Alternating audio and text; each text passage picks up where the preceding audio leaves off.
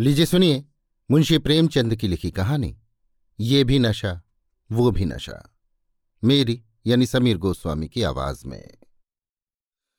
होली के दिन राय साहब पंडित घसीटेलाल की बारहदरी में भंग छन रही थी कि सहसा मालूम हुआ जिलाधीश मिस्टर बुल आ रहे हैं। बुल साहब बहुत ही मिलनसार आदमी थे और अभी हाल ही में विलायत से आए थे। भारतीय रीत नीति के जिज्ञासु थे, बहुधा मेले ठेलों में जाते थे। शायद इस विषय पर कोई बड़ी किताब लिख रहे थे। उनकी खबर पाते ही यहां बड़ी खलबली मच गई। सबके सब नंग धड़ंग मूसरचंद बने भंग छान रहे थे। कौन जानता था कि इस वक्त साहब आएंगे। फुर से भागे, कोई ऊपर जा छिपा, कोई घर में भागा, पर बेचारे राय साहब जहां के तहां निश्चल बैठे रह गए। आधा घंटे में तो आप कांख कर उठते थे और घंटे भर में एक कदम रखते थे। इस भगदड़ में कैसे भागते। जब देखा कि अब प्राण बचने का कोई उपाय नहीं है तो ऐसा मुंह बना लिया मानो वो जानबूझकर इस स्वदेशी ठाठ से साहब का स्वागत करने को बैठे हैं। साहब ने बरामदे में आते ही कहा, हलो राय साहब, आज तो आपका होली है। राय साहब ने हाथ बांधकर कहा, हाँ सरकार, होली है।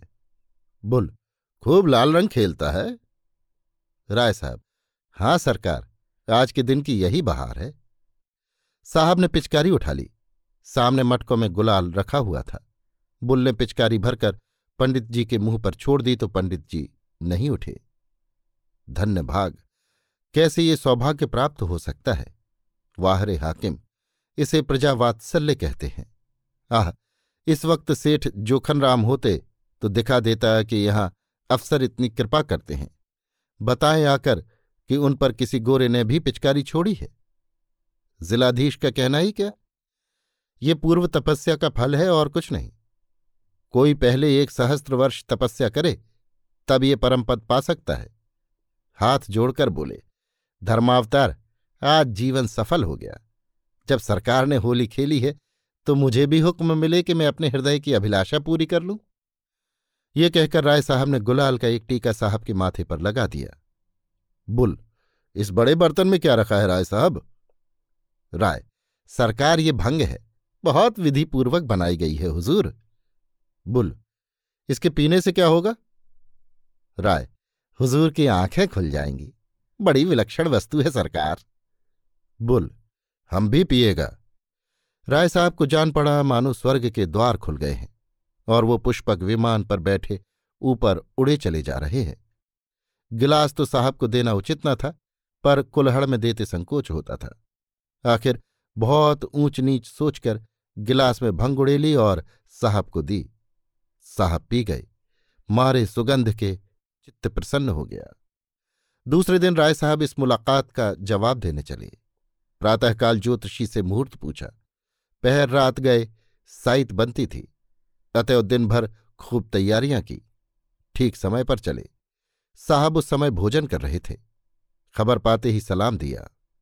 राय साहब अंदर गए तो शराब की दुर्गंध से नाक फटने लगी। बेचारे अंग्रेजी दवा न पीते थे। अपनी उम्र में शराब कभी छुई न थी। जी में आया कि नाक बंद कर लें, मगर डरे कि साहब बुरा न मान जाए। जी मचला रहा था पर सांस रोके बैठे हुए थे। साहब ने एक चुस्की ली और गिलास मेज पर रखते हुए बोले, राय साहब, हम कल आपका बंग पी गया, आज आपको हमारा बंग पीना पड़ेगा। आपका बंग बहुत अच्छा था, हम बहुत सा खाना खा गया। राय, हुजूर, हम लोग मदिरा हाथ से भी नहीं छूते। हमारे शास्त्रों में इसको छूना पाप कहा गया है।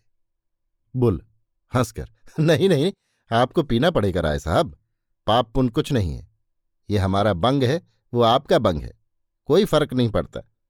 उससे भी नशा होता है, इससे भी नशा होता है, फिर फर्क कैसा। राय, नहीं धर्मावतार, मदरा को हमारे यहां वर्जित किया गया है। बुल, ऐसा कभी नहीं हो सकता।